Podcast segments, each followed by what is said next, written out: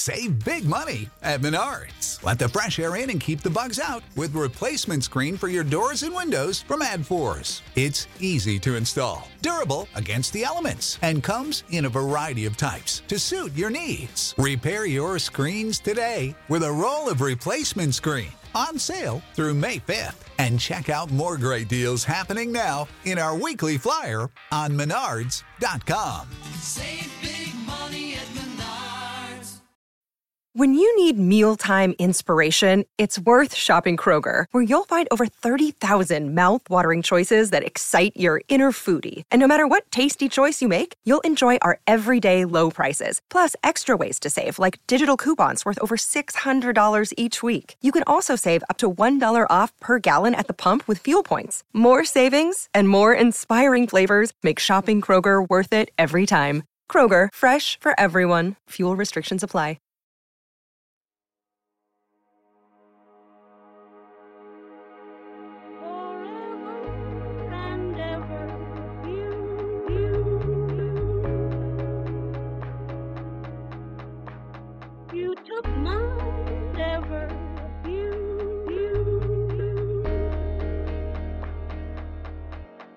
Forever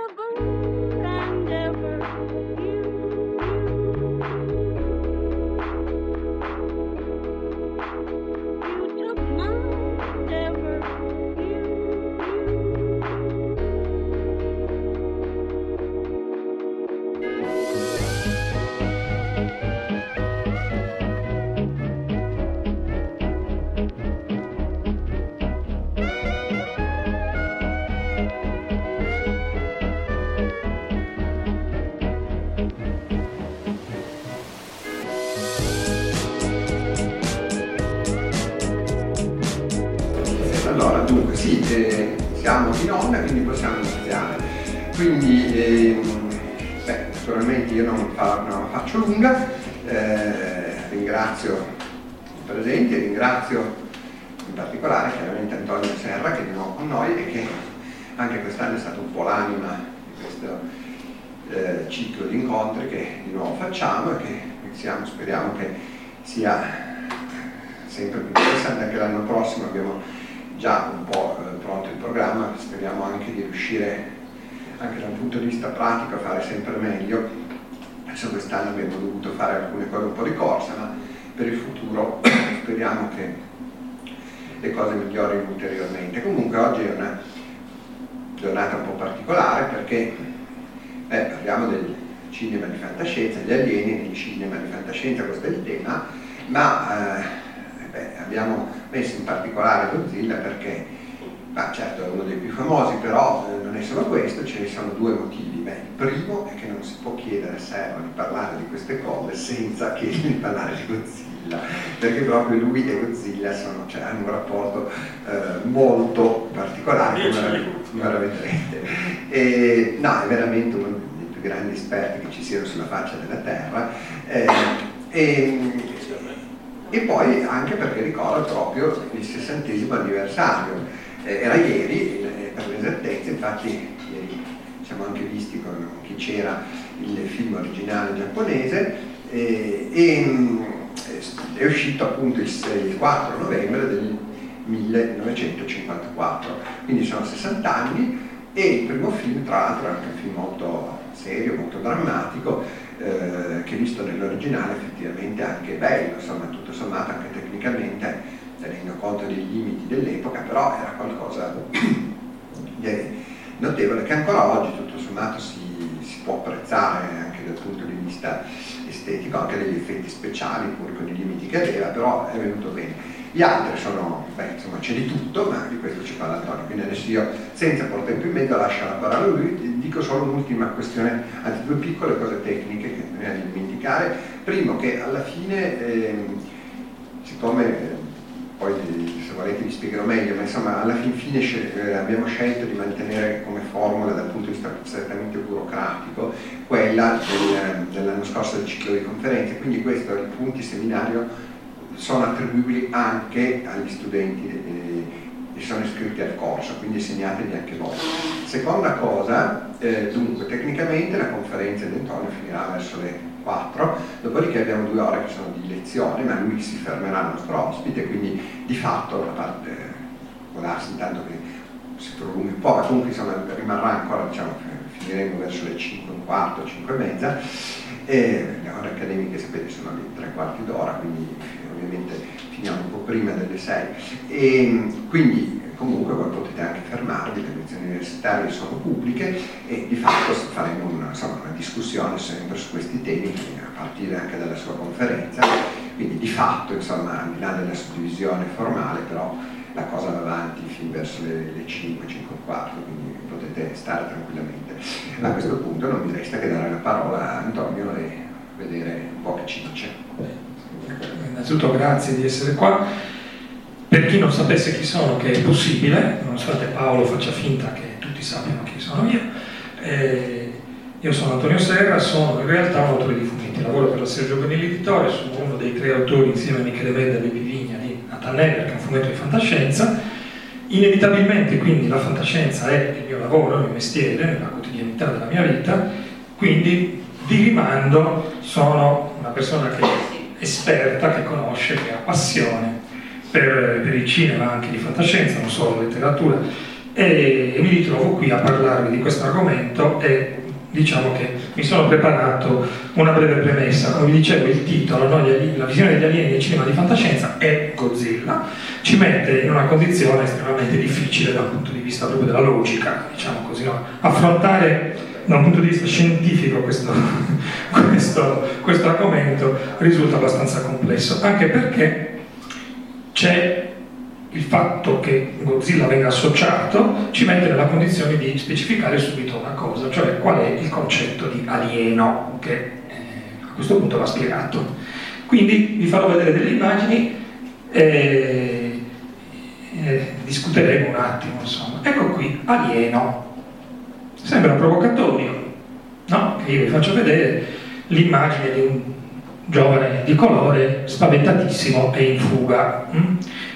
È un attore, si chiama John Morton, e voi pensate cosa c'entra una giovane di colore con l'alieno? A parte che dovreste diciamo, arrivarci anche un po' da soli, la risposta è molto diversa, è un alieno, è un extraterrestre in un film di fantascienza del 1984 che si intitola Fratello da un altro pianeta, dove gli extraterrestri sono di colore. Ora, quindi tecnicamente è un, alieno, diciamo, in tutti i sensi, eh? non solo che è un diverso in qualche maniera, alla luce della nostra società occidentale, ma è anche veramente un extraterrestre al cinema. E questo ci dice che non possiamo fare a meno, e non potremo fare a meno in tutto quello che diremo, di parlare delle condizioni politiche e sociali dei vari paesi e delle società in cui questi film sono stati prodotti, perché chiaramente l'alieno è relativo al momento storico e al momento sociale e quindi non esiste un'idea di diversità, di alienità e quindi, attenzione, di pericolo, perché vedremo che fino alla metà degli anni 60, alla fine degli anni 60, l'alieno in sé porta al concetto di pericolo, di paura, di ansia, senza, eh, senza parlare anche di elementi politici e sociali. Dopodiché facciamo una cosa meravigliosa, questo è il PC, sì, sì, ma non, non, non siamo giusti perché... Oh, oh, oh, oh, ah già, certo, non siamo giusti per una ragione.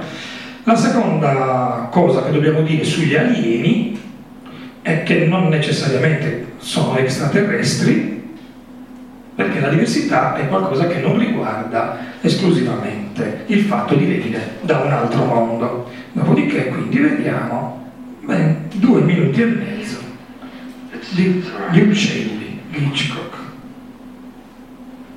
E in inglese ovviamente no.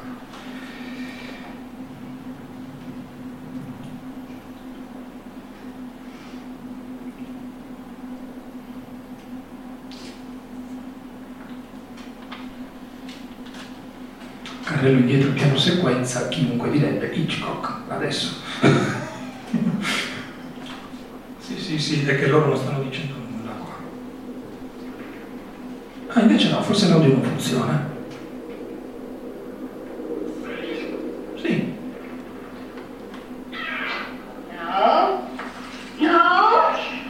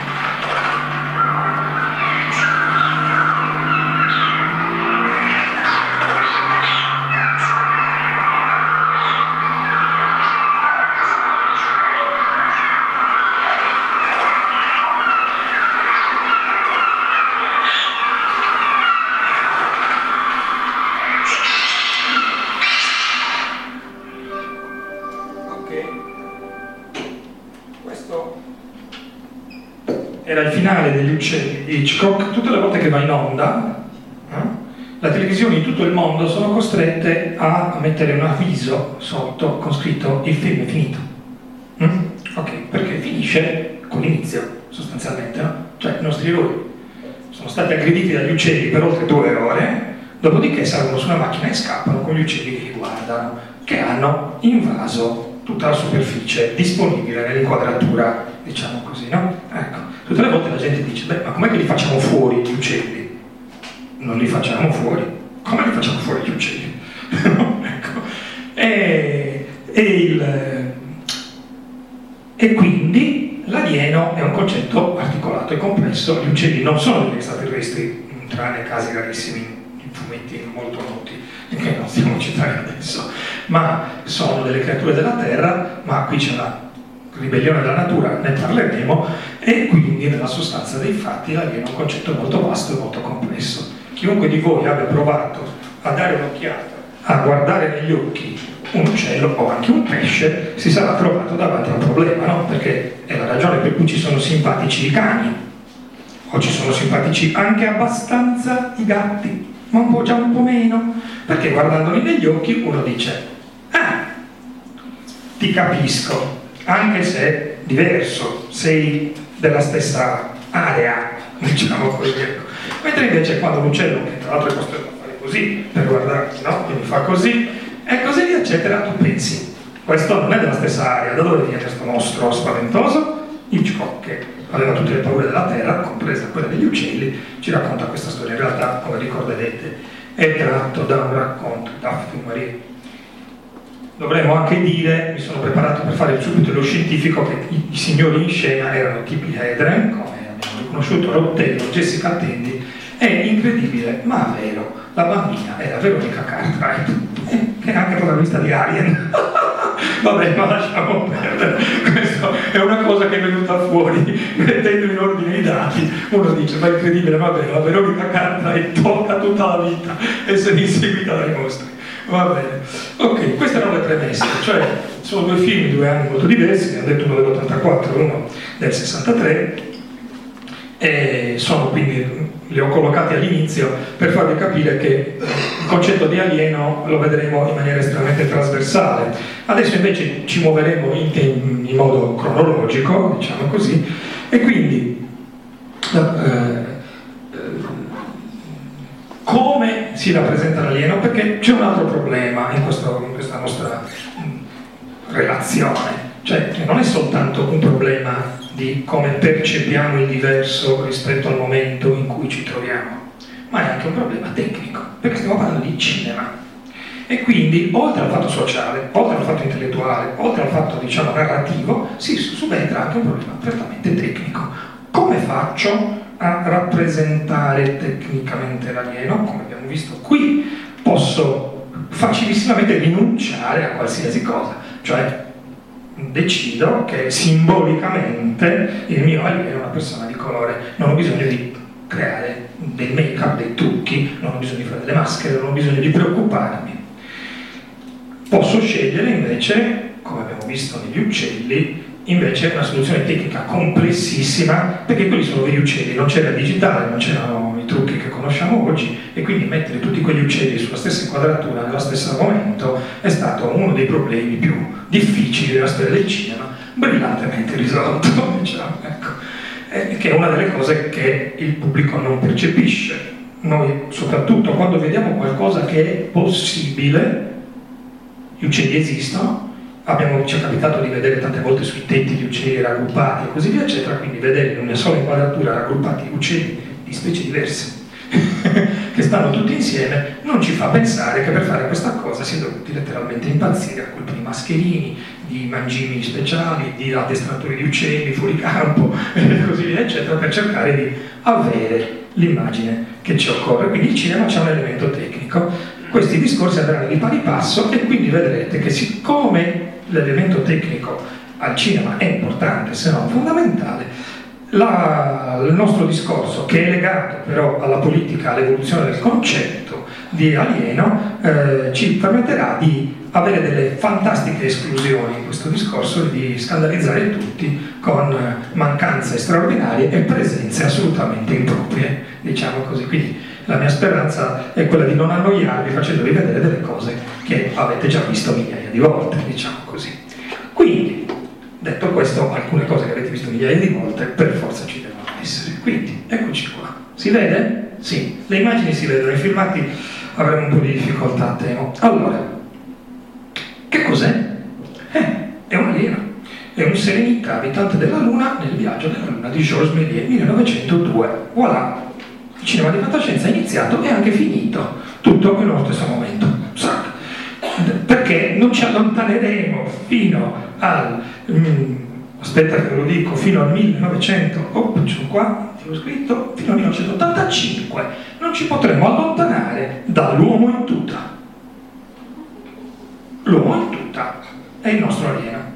Questa tuta tra l'altro è anche ben riuscita, eh, come potete vedere, insomma è molto dettagliata, è carino il nostro amico, il nostro amico selenita, ecco ancora dei seleniti minacciosissimi e sono a colori, come potete vedere, e voi pensate è un trucco. No, Georges Méliès, tra le cose che faceva psicopatico, si colorava da solo le pellicole dei suoi film e questa colorazione è quella originale che è stata miracolosamente ritrovata in un archivio e quindi venivano colorati fotogramma per fotogramma con delle gelatine e degli inchiostri speciali in maniera tale che ci fosse l'idea del colore già al cinema dell'epoca.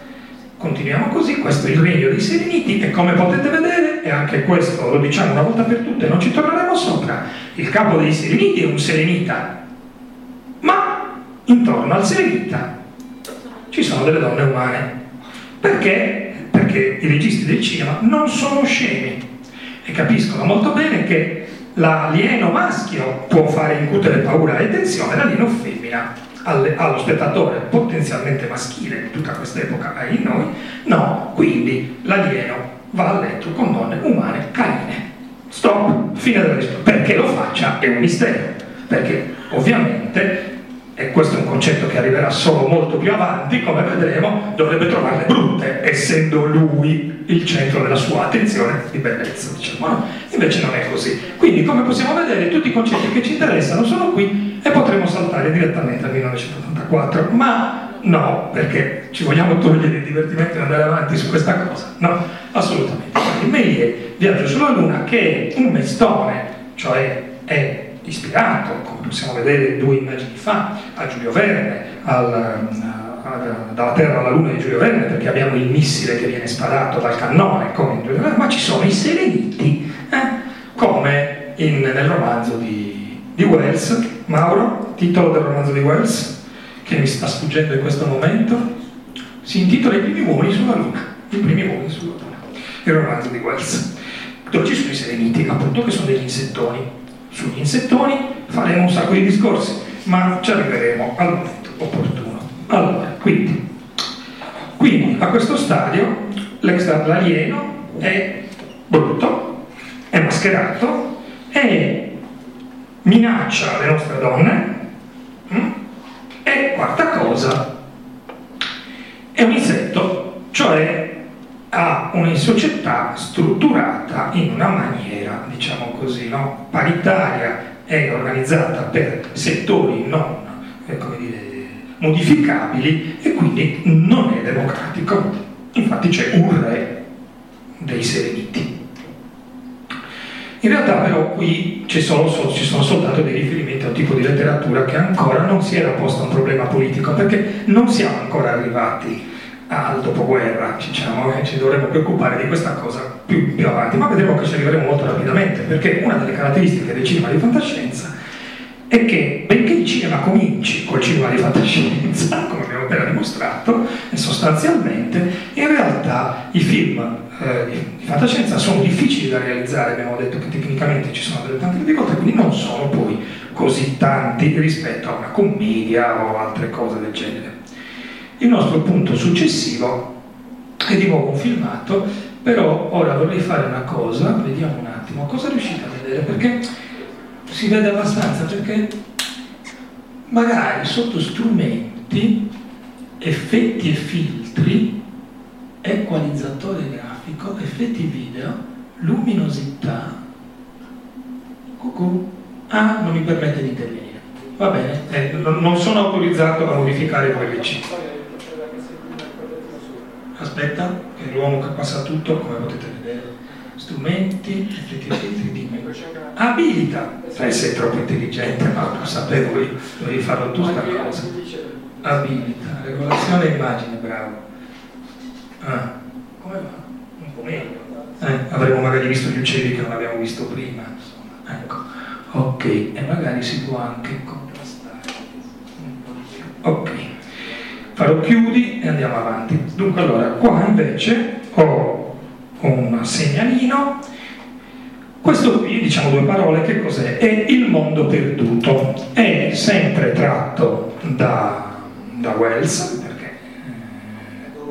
Da Conan Doyle, scusate, mamma mia, ecco qui, licenziato.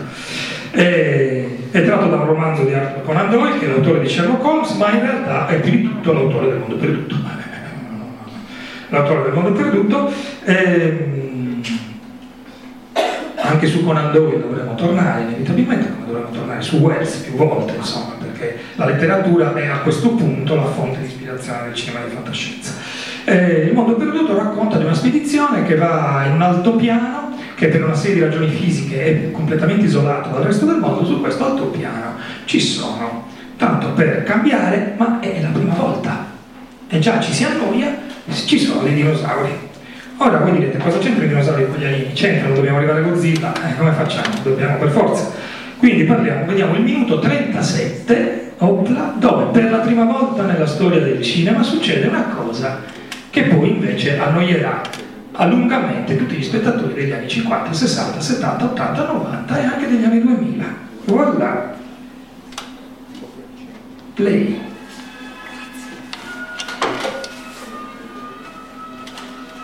Ecco qua. Animati a passo 1, cioè con un fotogramma alla volta con dei pupazzetti che hanno degli scheletri metallici, due dinosauri lottano. Con questa fantastica musichetta di sfondo che abbiamo aggiunto dopo.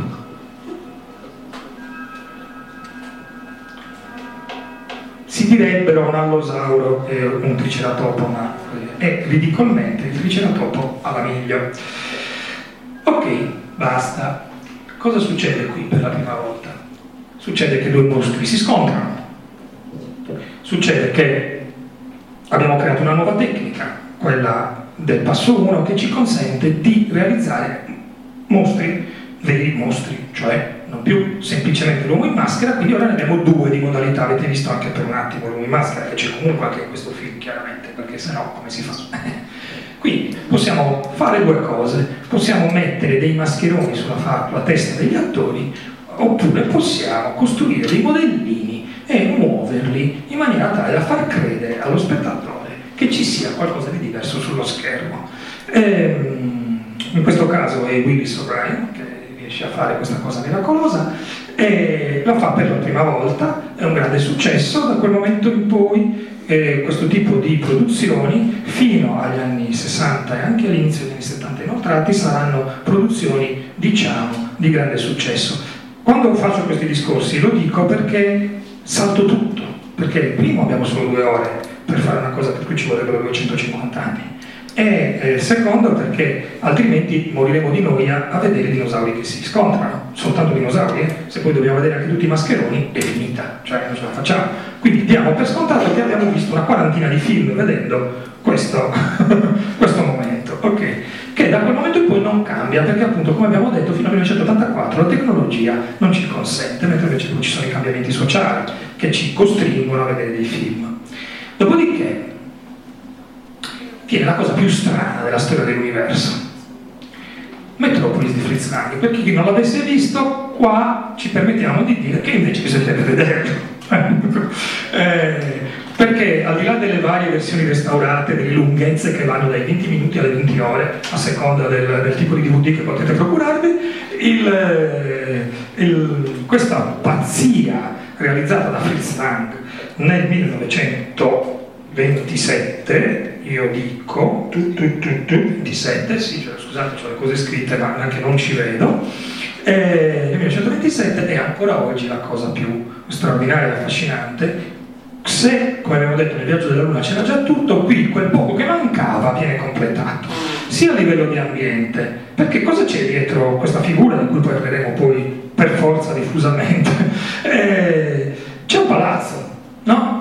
Futuribile in qualche maniera, no? Ora è identico al palazzo della polizia in Blade Runner. Andate a controllare, 40 anni dopo in Blade Runner questo qui è lo stesso palazzo.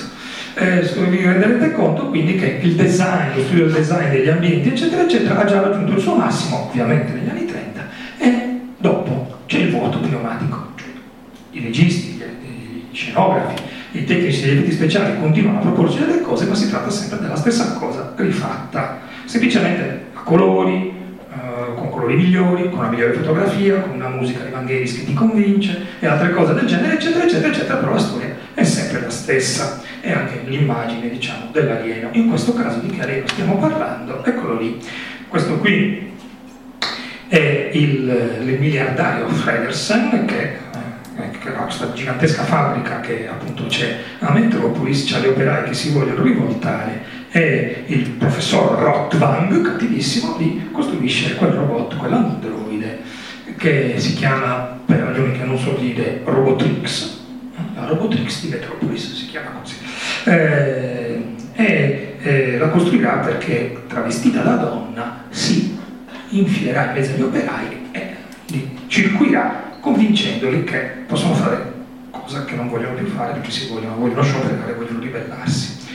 Questo è un primo piano di questo oggetto incredibile che è vero, è stato costruito, non si tratta di un disegno, di un trucco, è, una figura straordinariamente affascinante anche dal punto di vista no, dello sguardo, del design, è incredibile. E questa è una delle sequenze, quella a cui viene attivata nel film, questi cerchi luminosi che sono animati fotogramma per fotogramma manualmente da un pazzo, in questo caso tedesco, e si vede dalla precisione esatta con cui essi sono disegnati, eh, la nostra Robotrix prende vita e questa invece è una fantastica foto che ho trovato che ci dimostra che non, che non c'è trucco e non c'è inganno. Questa è la nostra eh, giovane attrice Brigitte Helm dentro l'incredibile costume dove vedete c'era un sacco di tecnologia, c'era già un phone che le permetteva di, anche le cannucce, quindi mondo era già in uno stato di avanzata decomposizione. Insomma. Ecco. Il, eh, il robot è un'altra visione, è un'altra versione della, dell'alieno, della nostra diversità, cioè la macchina è un prodotto, è qualcosa che produciamo noi, ma si ribella, anche la Robotrix si ribella, eh, chiaramente, ovviamente si ribella, o comunque vuole diventare autonomo, parleremo anche di questo. E quindi inevitabilmente, ecco fatto, abbiamo tutto. Abbiamo il mascherone, abbiamo i mostri giganti, diciamo così, e abbiamo il robot. Voilà, visione dell'alieno. Dopodiché questo robot può anche essere organico. Mm? E quindi ecco qua un famoso romanzo di Mary Shelley, l'adattamento cinematografico di Frankenstein, dove, ricordiamolo per quelli che facessero finta di non saperlo, Frankenstein è lo scienziato. non il mostro, che non ha nome. Eh, poverino. Dopodiché lo chiamiamo Frankenstein, per cui ad esempio parleremo dopo di Frankenstein alla conquista della Terra, che è già un titolone che ci fa presagire cose meravigliose, anche peggio, però il, eh, eh, Frankenstein non è lui, eh, Frankenstein è lo scienziato, eh, è il professor Frankenstein. Ecco Frankenstein. Mm? Qui ci mangiamo tutto di nuovo, nel senso che abbiamo visto Frankenstein cos'è?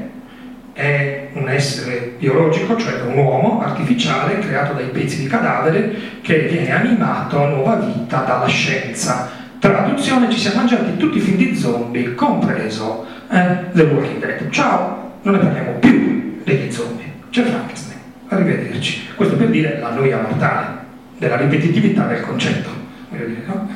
E qui siamo, io dico nel 31, ecco infatti eh, siamo nel 131 e siamo, siamo a cavallo. Andiamo avanti. Dopodiché, ecco che comincia la commistione, non possiamo fare a meno di parlarne, teoricamente dovremmo saltarlo King Kong, perché abbiamo già visto il nostro gigante, ma dobbiamo, siamo diciamo, costretti dalla situazione a parlare brevemente nel 33 di King Kong, perché è King Kong comunque quello che stabilisce il successo di questa formula. King Kong è una scimmia gigante che vive in un'isola, un'isola del teschio, nell'isola che non esiste sulle mappe, diciamo, che viene scoperta, trovata e così via, eccetera, e chiaramente qui ancora di più la ragione per cui rapisce Fay Ray, che vedete lì nelle sue mani, e anche qui nelle sue mani, mentre fa fuori anche un pterodattilo, no? multitasking, è capace di fare cose che non possiamo immaginare, eh, cosa se ne faccia di una piccolina così, almeno il nostro mostro, il mostro lunare di prima aveva le stesse proporzioni, insomma, ecco, adesso qua veramente incomprensibile, ciò nonostante King Kong vuole rapire Fay Ray e la insegue fino a New York, e, insomma la storia la conosciamo molto bene e come vedete, e lo vedremo sempre di più andando avanti, qualcuno si starà anche chiedendo, ma quindi negli ultimi dieci anni qualcuno ha fatto un film che non fosse il remake o la ripetizione o la copia brutta di qualcosa che era già stato fatto negli anni 30? Risposta, no. Per quello che noi che siamo fan del cinema di fantascienza siamo un po' imbestialiti, perché un'idea nuova ci manca, insomma, poi siamo anche dei tifosi, eh? parleremo anche dei Guardiani della Galassia e diremo che fa anche ridere, però insomma. Eh? E quindi balzone, perché da qui a lì, fatte le scelte che abbiamo fatto, ci manca completamente, cioè c'è un buco enorme. Qui arriviamo in un colpo solo al 1951, ultimatum alla Terra, in italiano, questa è un'altra delle cose che impareremo, che i titoli originali non hanno niente a che fare con i nostri, per cui ultimatum alla Terra, il che è anche abbastanza vero che c'è l'ultimatum eh, alla fine del film, però il giorno in cui la Terra si fermò, the desert stood still, che è una cosa che succede nel film.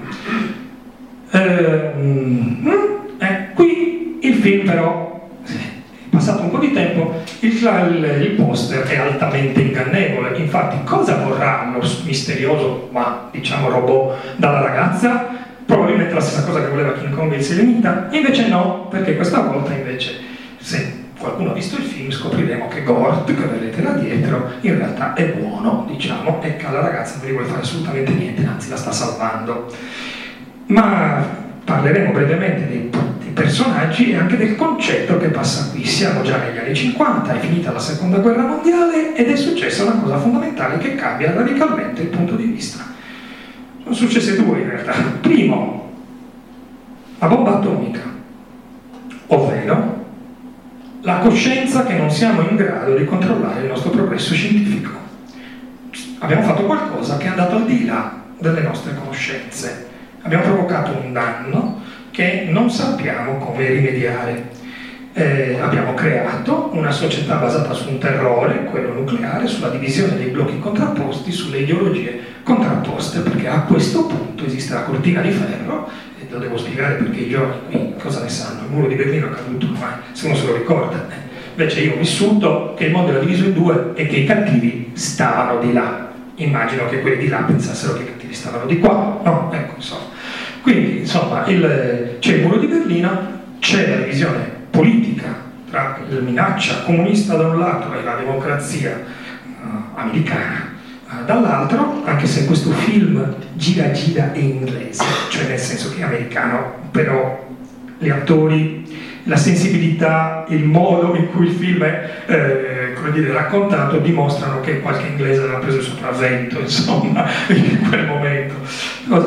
E Michael Rainey, cioè l'attore che vedete in questa tuta metallizzata, è un extraterrestre che viene sulla Terra per avvertirci che siccome abbiamo fatto questo balzo tecnologico a causa della guerra e siccome siamo divisi tra di noi e quindi rappresentiamo un pericolo non più solo per noi stessi ma anche per lo spazio, per gli esseri che vivono nel cosmo e quindi l'ultimatum alla Terra è proprio quello, badate a voi. Mm? badate a quello che fate, perché se cercate di espandere nell'universo la vostra ignoranza, la vostra incompetenza tecnica e sociale, vi distruggiamo grazie a un esercito di giganteschi robot come Gort, che non vedremo in azione perché altrimenti si va troppo lunga, però consiglio Ultimatum alla Terra di rivederlo, esistono edizioni rimasterizzate bellissime. Questo disco volante, come vedete qui, è aperto. Eh, Robert Wise nel commento audio al DVD che potete trovare non riesce a spiegarsi neppure lui, che è il regista, come cacchio avesse fatto a farlo aprire, perché quando si apre tu puoi vederlo 386 volte, non si capisce come funziona sto cosa, si apre miracolosamente, prima è chiuso e poi è aperto, non c'è nessuna fessura, non c'è niente, improvvisamente si apre e a domanda diretta c'è il regista lì, no? E dice, ma come hai fatto? Non me lo ricordo. Magia del cinema. Ultima cosa divertente, perché insomma è divertente, eh, anche questo è tratto da un racconto che magari ce l'ho scritto John W. Campbell, Who Goes There? Ah, questa è la cosa? Eh ragazzi, non vedo nulla. Accidenti. Ah no, Farewell to the Master, addio al Signore. Eccolo qua, l'ho trovato. Addio al padrone di Harry Gates. Harry bravo. Comunque c'è qui Mauro Catoni che potete chiamarlo qualunque ora, lui vi risponderà esattamente. Anche questo è tratto da un racconto, nel racconto originale c'era una sottigliezza che nel film non c'è, e cioè che in realtà l'extraterrestre è Gort e che invece quello lì è Clatù. Non si chiamava neanche Gort. Non si chiamava neanche Gort, sì, infatti. Però Clatù è invece un robot perché gli extraterrestri pensano che se non si presenteranno col nostro aspetto noi non gli daremo ascolto perché saremo troppo spaventati o troppo stupidi. Sempre. E quindi ecco che entra un altro concetto fondamentale. Non siamo pronti. L'umanità è stupida. E, il, e gli extraterrestri ci guardano perché siamo negli anni 50. Sono cominciati i primi avvistamenti di UFO che sono segno di una paura come possiamo immaginare la paura sociale, chiaramente legata alla situazione di... c'è stata una guerra spaventosa, ci sono delle difficoltà economiche, anche se c'è un boom economico, no? inevitabilmente come tutte le guerre, infatti non diremo che per uscire da questa crisi cosa ci vuole, cosa ci vorrà per uscire dalla crisi in cui siamo? Una guerra, senza guerra niente ripresa, ma facciamo finta di non averlo detto, comunque c'è la guerra, c'è la ripresa, ci sono mille ansie, la gente vede gli UFO nel cielo, vede e ha paura che qualcosa arrivi a minacciare la, propria, la sua sicurezza, la sua stabilità. E infatti Tom ci tocca un altro alieno. Nonostante la scritta Howard Hawks grande così, tecnicamente il film è diretto da un tal Christian Nyby, ma noi appassionati di fantascienza sosteniamo la tesi che non è vero, nel senso che era solo un prestanome Howard Hawks eh, eh, probabilmente, certamente era sul set, certamente ha partecipato alle riprese di questo film, ora guardate questa locandina meravigliosa, c'è un sacco di gente che fa ah!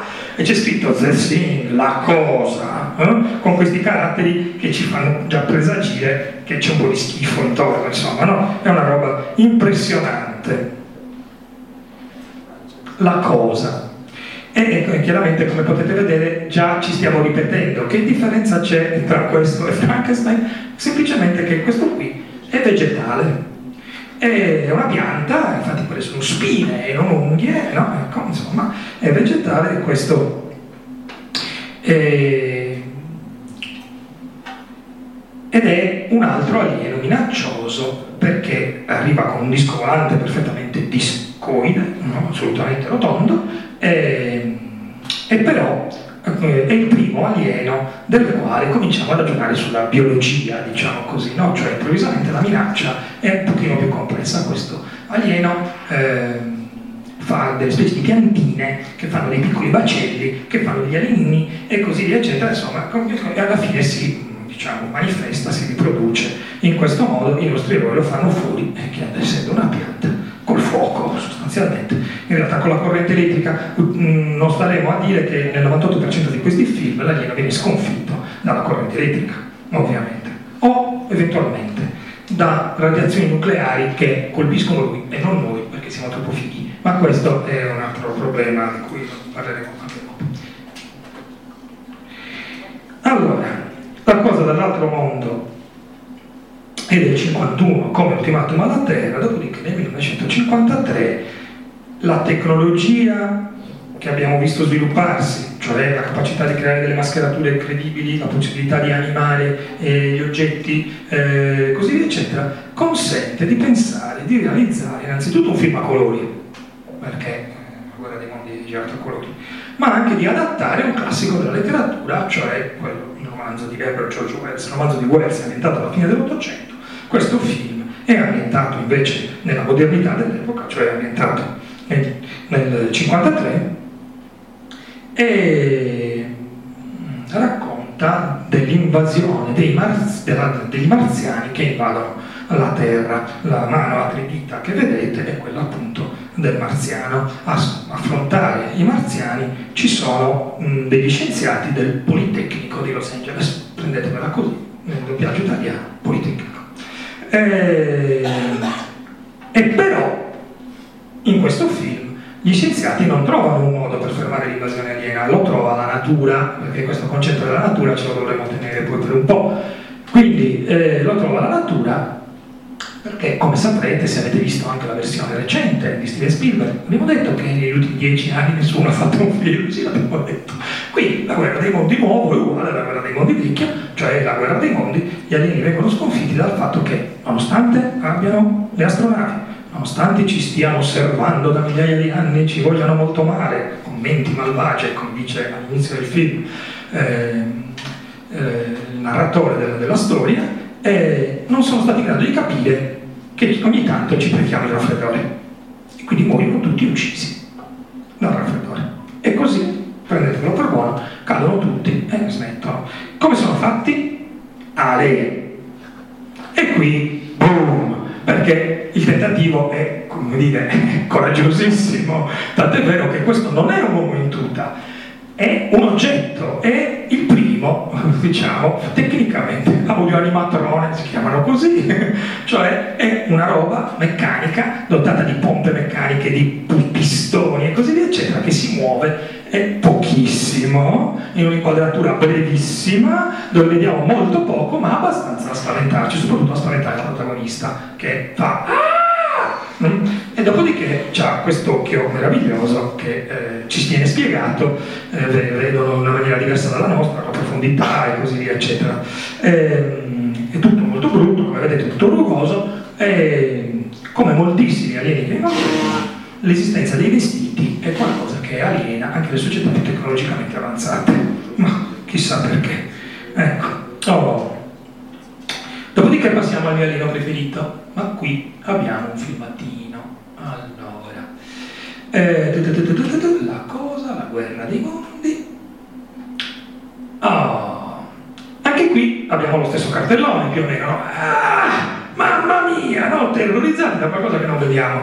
No? It came from outer space. No? Arriva dallo, arrivò dallo spazio profondo. Titolo italiano, Destinazione Terra. Precisissimo, assolutamente comprensibile. Tra l'altro non è neanche vero perché non è vero che gli alieni hanno destinazione terra, è un errore.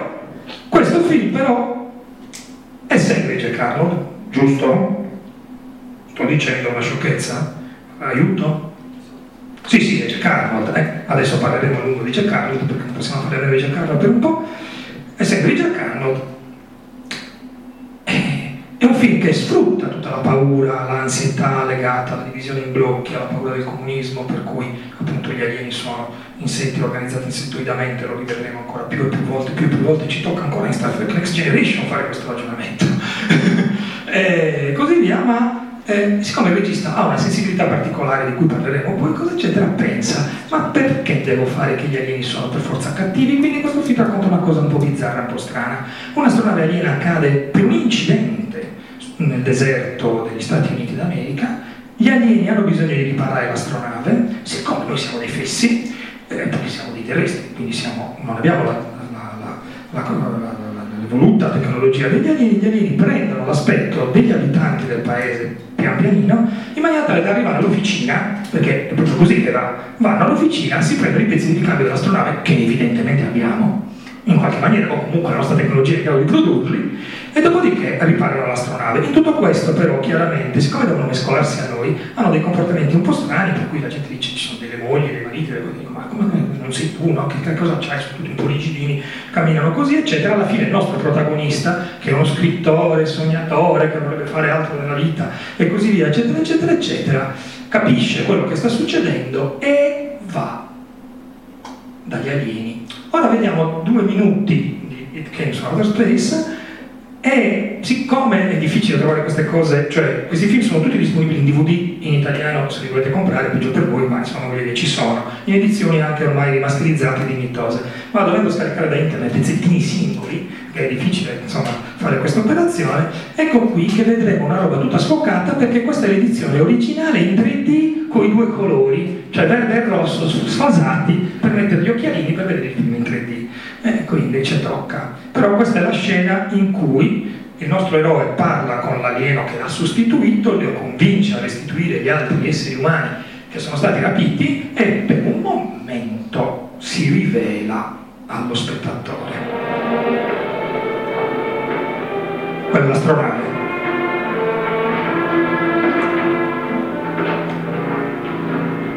Lo comincia a restituire la fidanzata, ovviamente.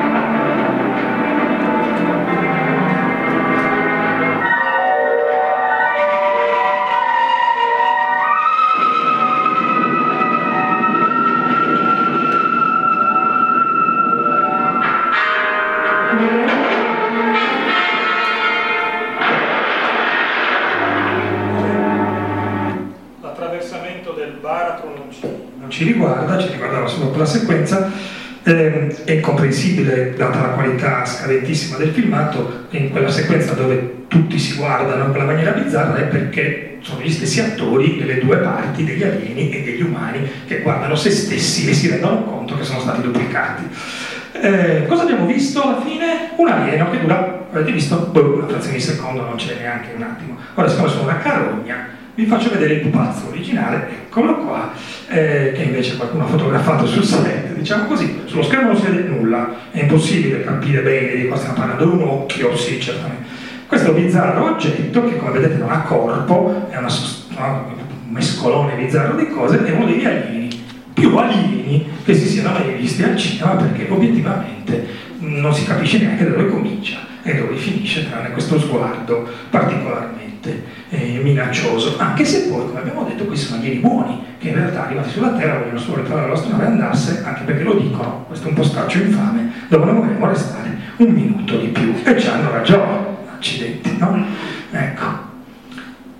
Dopodiché, sempre Jack Arnold, è sempre, è sempre Richard Carson, tra l'altro, cioè gli stessi attori, e via, ci, ci costringono a un cambiamento, perché questi erano tutti extraterrestri in effetti, ma improvvisamente con la- il mostro della laguna nera, e per una volta tanto il titolo italiano e quello inglese ci stanno uno sopra l'altro, con il mostro della laguna nera nel 54, 54 attenzione, siamo arrivati a Godzilla finalmente, nel 54 abbiamo un film di fantascienza in qualche maniera, di mostri in qualche maniera, c'è l'alieno degli alieni, più alieni anche dal punto di vista della, resa grafica, qui c'è quello che oggi si chiamerebbe un full make-up, eh? cioè la tuta è costruita dall'inizio alla fine, c'è la mitica Julie Adams che è una delle ragazze più belle della storia del cinema ancora oggi e il Girman, mostra la Luna ora lo vediamo qui e sembra, cioè,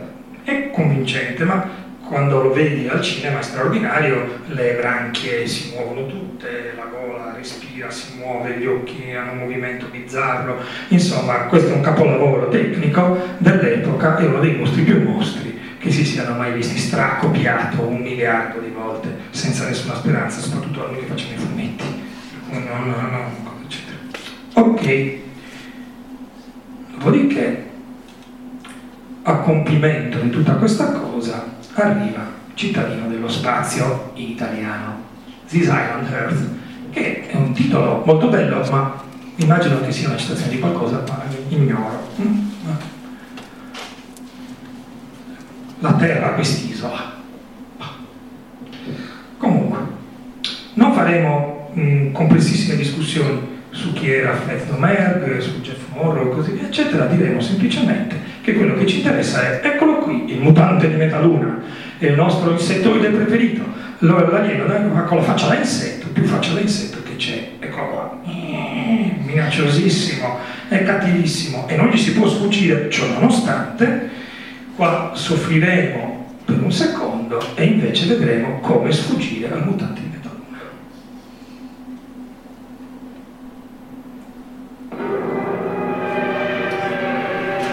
è un trailer del film, ma tanto vedremo come sfuggire perché ai tempi colpi di scena si anticipavano tranquillamente.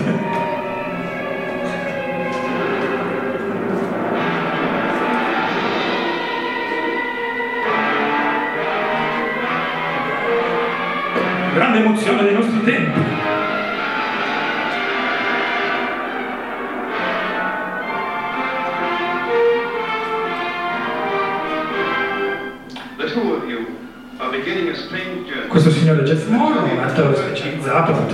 Lo rivedremo ancora, e fa un extraterrestre, però in questo caso gli extraterrestri sono virgolette buone. Vengono sulla Terra perché cercano di rubarci una parte della nostra tecnologia perché hanno bisogno di difese per difendersi da altri alieni cattivi che li stanno attaccando. Cioè, anche nello spazio c'è la divisione in due blocchi.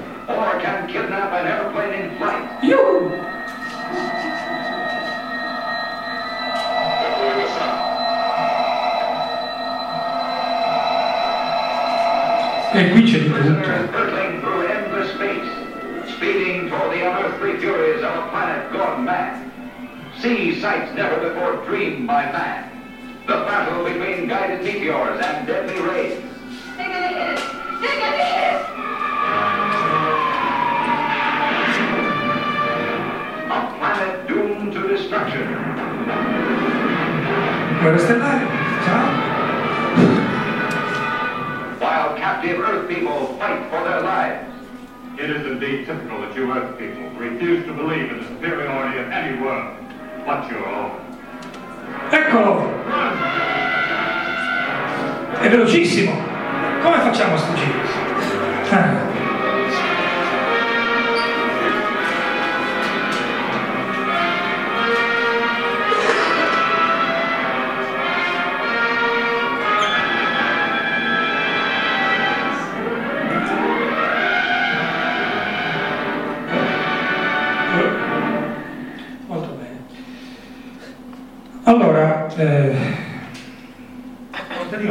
Spazio ci mette in una condizione nuova perché comincia, come era già successo poco prima, abbiamo visto con eh, Destinazione Terra, a inserirsi il concetto che forse non è proprio detto che dall'altra parte della barricata tutti siano malvagi e cattivi, ma forse sono anche costretti, o forse ci sono dei problemi, o forse dobbiamo ragionarci un po' sopra. E nel caso di Cittadino nello spazio la cosa avviene in diretta durante la lavorazione del film. L'attore Jeff Morrow riesce a convincere il regista che non c'è bisogno che il protagonista sia un mostro. Tant'è vero che comincia il film tutto dipinto di nero, con i denti bianchissimi, la capigliatura tutta dritta perché quando appare deve sembrare un diavolo. Sostanzialmente pian pianino la sua pelle si schiarisce man mano durante il film, man mano che capiamo che il suo personaggio diventa più buono con i dialoghi e le battute di dialogo che lui si scriveva giorno dopo giorno cambiando la sceneggiatura del film in maniera tale che la sua figura, perlomeno la figura del suo personaggio, apparisse più sfumata e meno criminale, diciamo così. Ecco.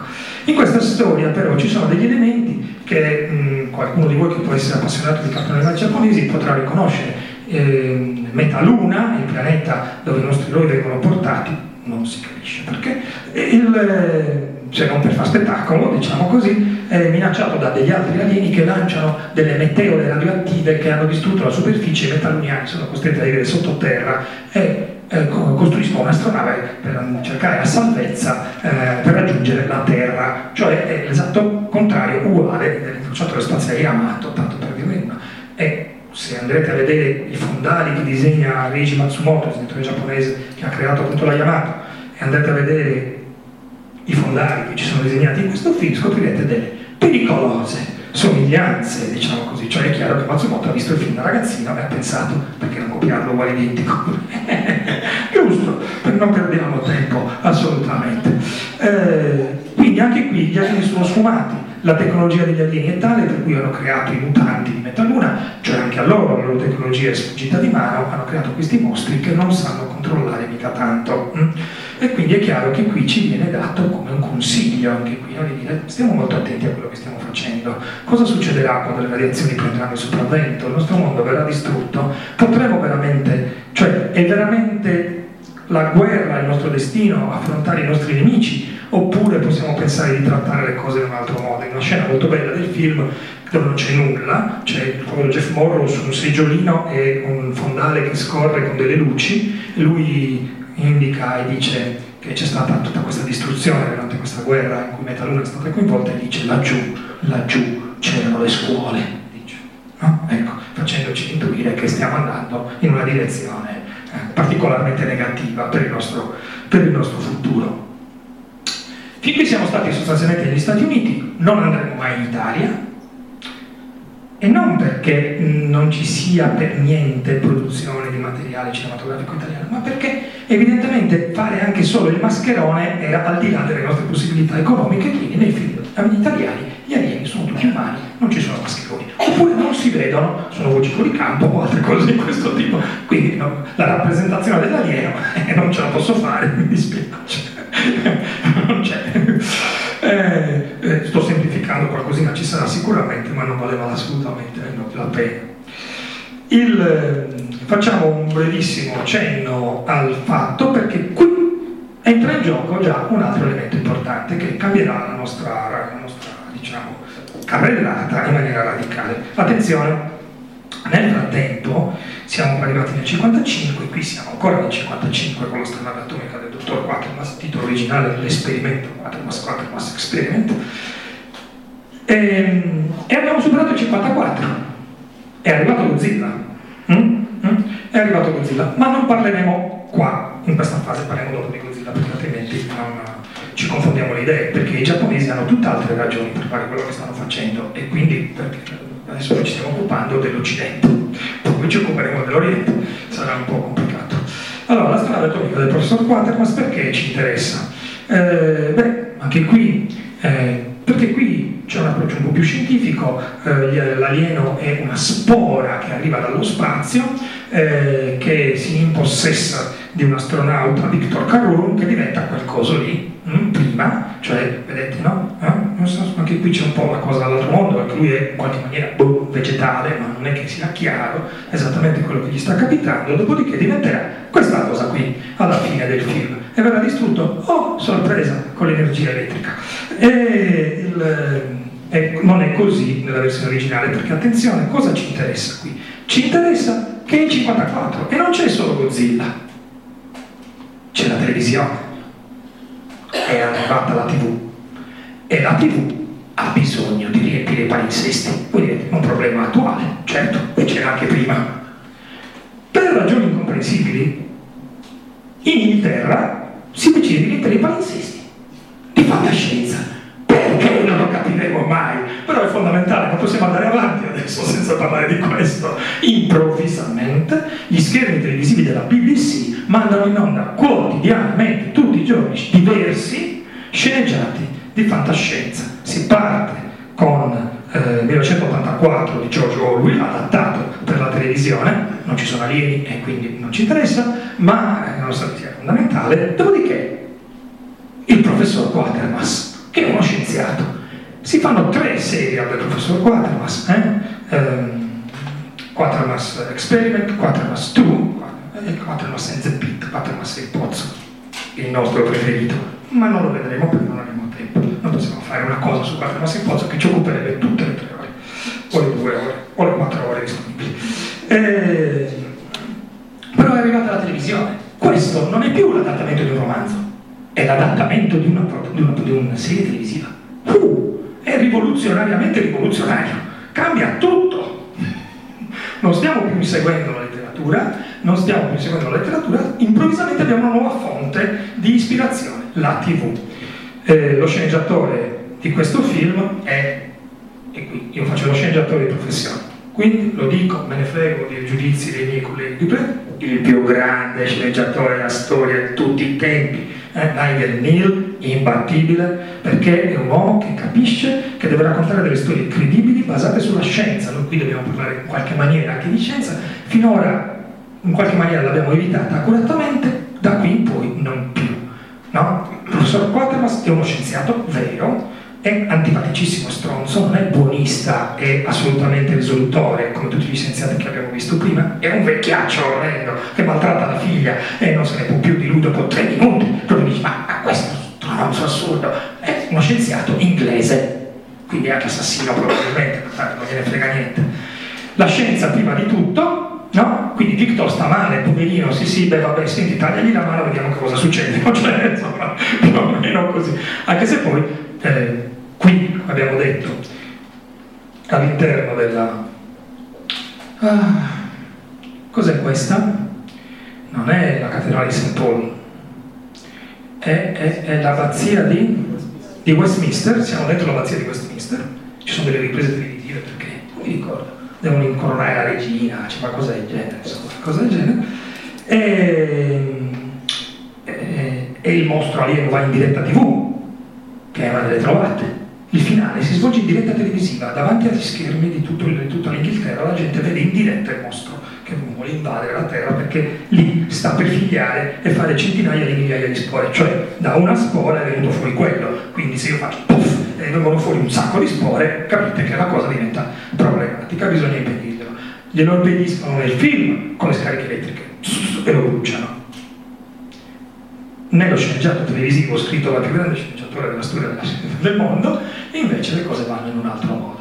Perché per tutta la storia Bernard Quatermass è un uomo insopportabile, privo di sentimenti, assolutamente cieco davanti alle ragioni della scienza, cioè per lui solo quello esiste, ma quando arriva lì e vede il mostro che sta per fare questa cosa che distruggerà il mondo ed è colpa sua perché non ha schermato abbastanza bene la navetta a bordo della quale erano gli astronauti, gli viene un'idea e parla al mostro in una delle scene più belle che siano state girate, difficilissimo, purtroppo perduta, la sceneggiatura è favolosa, è stata rigirata recentemente in occasione del cinquantennale di questa cosa qua e quindi consiglio l'acquisto di un fantastico DVD inglese che si chiama Quatermass Experiment, dove eh, la sceneggiatura originale viene recitata in diretta. Uh, meraviglioso. Comunque parla e dice al mostro non è possibile che non siate là dentro, no? sapete chi sono, eh, siete stati miei amici, perché sono tre gli astronauti che sono diventati eh, tutti e tre questo mostro, cioè noi vediamo solo Victor, ma nella realtà dei fatti dentro di lui si sono sciolti anche i suoi due colleghi che erano a bordo con lui. Eh, stiamo parlando del 55, erano tre eh, a bordo di una navetta, cioè eh, mm, anticipazione, eh? cioè non è mica che Conti si faceva appunto scienza, non più fantascienza, nonostante lo sviluppo fantastico del racconto. Spora, non buffo mostro mascherato, non so come dire, no? poi diventa un buffo coso tentacolare, ma ehm, come dire, le, le, si cerca un approccio più moderno, diciamo così, alla, all'alieno. Oh, anticipazione. E, quindi Bernard Quatermass parla ai suoi amici e il mostro alieno si suicida. Come non si sa? Semplicemente fa crack e decide che non vale più la pena di vivere perché capisce che se, se dalla retta all'istinto interno che ha di riprodursi distruggerà la vita sulla Terra e in particolar modo ucciderà la moglie di Victor Carun che è evidentemente una gragnocca a cui tutti tengono. Mm, questo però è la semplificazione estrema della cosa. Però è così. lo è anche nella versione Indira Dharma, nella versione moderna. Quindi, insomma, va bene. Allora, il mostro dunque lo cittadino nello spazio, l'astronave atomica del quadrato, è arrivata la televisione, fondamentale, voilà, adesso arriva Star Trek. e no, che pianeta proibito, ma come i miei amici qua in prima fila potranno confermare, in realtà arriva Star Trek. Pianeta proibito è un film del 1956, eh, ok, sono, d'accordo con me stesso, è un film del 1956, è un film eccezionale, anche questo lo consigliamo vivamente, non consigliamo Quatermass Experiment, il filmaccio orrendo, consiglieremo al massimo il, il, la serie televisiva originale che però purtroppo è perduta, ci sono degli spezzoni qua e là se li volete recuperare. Invece questo è un capolavoro, e però se faccio così, no, se faccio così mi vede, ok, questo mi siedo. Questo è un capolavoro che contiene tutto, contiene il disco volante, contiene il robot, contiene l'alieno, lo vedremo, e così via, ma ecco che facciamo un ulteriore balzo in avanti. Non solo sosteniamo la tesi di essere l'adattamento cinematografico eh, fantascientifico della tempesta di Shakespeare, facendo finta improvvisamente di avere una cultura, ma addirittura, beh, è tutto incredibile qui, il, la colonna sonora è fatta solo con suoni elettronici, non c'è musica in questo film, adesso lo sentiremo anche. Eh, ma eh, ci viene proposto un nuovo tipo di alieno che da questo momento in poi dominerà le scene. Questo è Robin Robot, hm? è un robot molto famoso, ma ah no, perché? Perché facendo così non vedo i filmati. filmato, filmato, filmato. Non so in che condizioni è. L'alieno cattivo attacca l'astronave.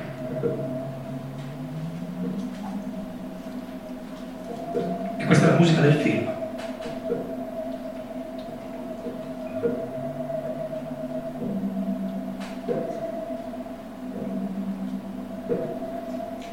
Kirk, Spock McCoy?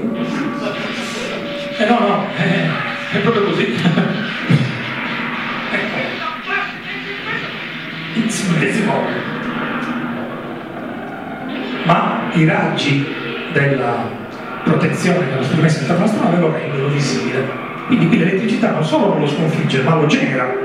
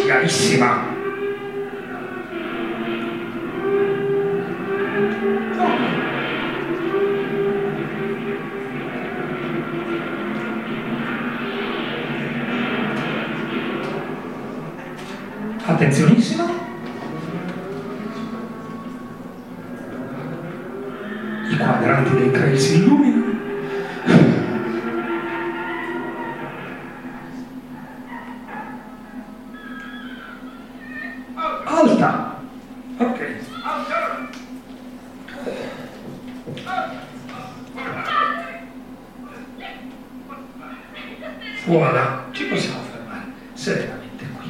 Cosa abbiamo visto? Diverse cose molto complicate, perché qui è stato fatto un balzo in avanti, sia tecnologico come è evidente, eh, ma anche narrativo. L'alieno siamo noi, il mostro che attacca l'astronave è il prodotto della mente incontrollabile del professore Morbius. Non è qualcosa di fisico, infatti è invisibile, è intangibile, è qualcosa che è prodotto dalle nostre ansie dalle nostre paure. Il capitano, mi sono anche sono stato così furbo che mi sono segnato il nome? Il capitano Adams, eh, il capitano Adams vorrebbe portarsi a letto al Taira alla figlia del professor Morbius. Il professor Morbius pensa che questa cosa sia sbagliata. Va a dormire e dormendo produce dai suoi incubi, dalle sue paure, un mostro gigantesco che vuole uccidere il capitano Adams. Ok?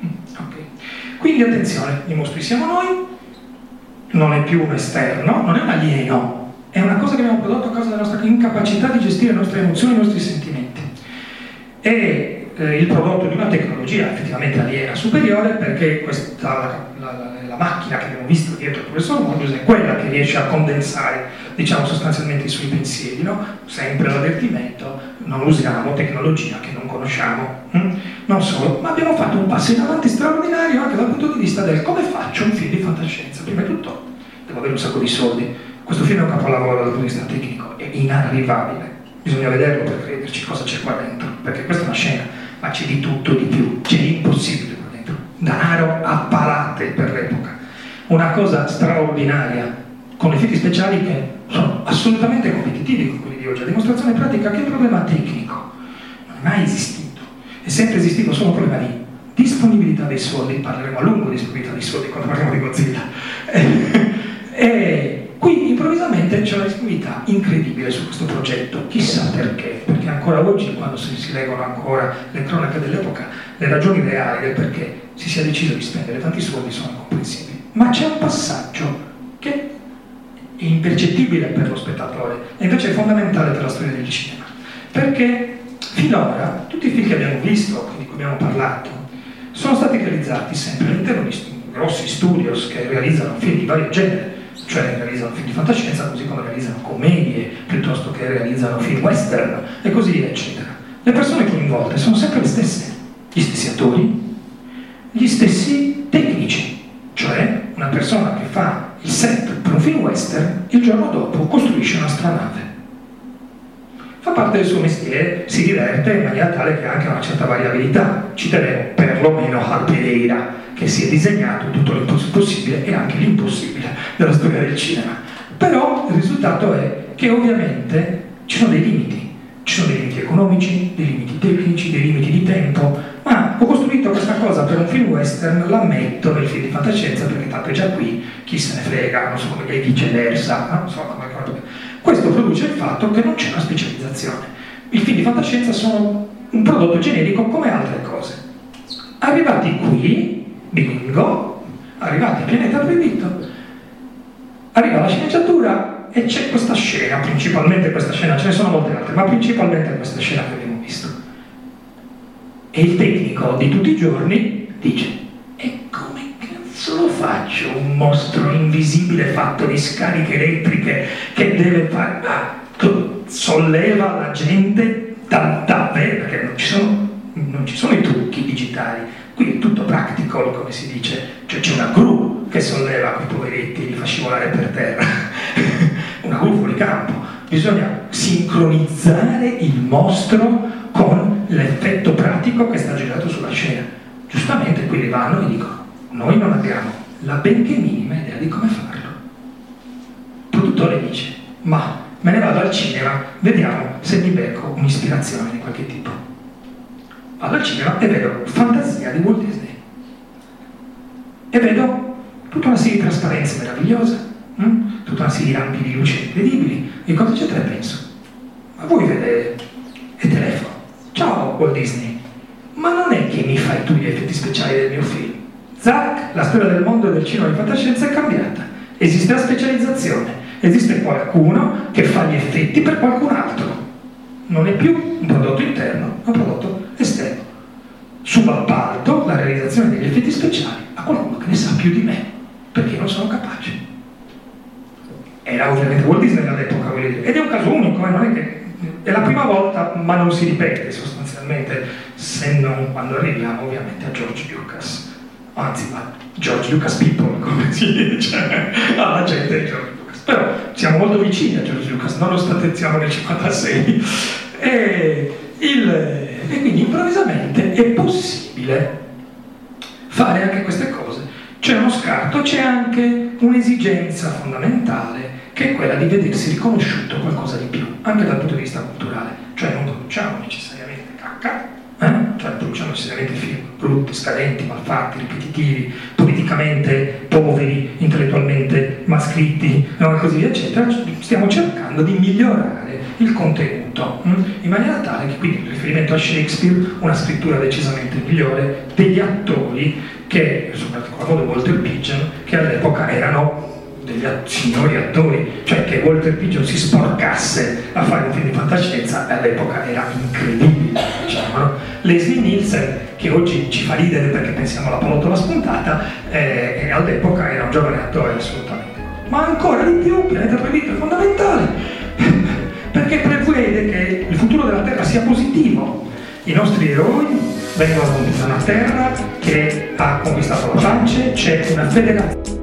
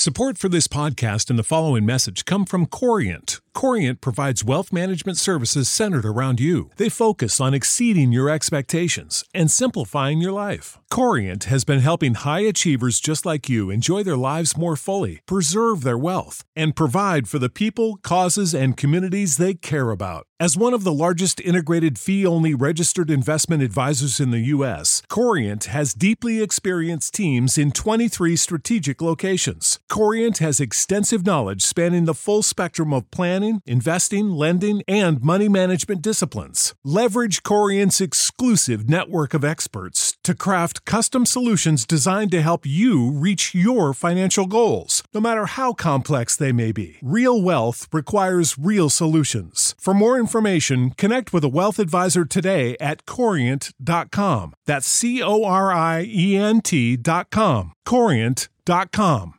Save big on brunch for mom, all in the Kroger app.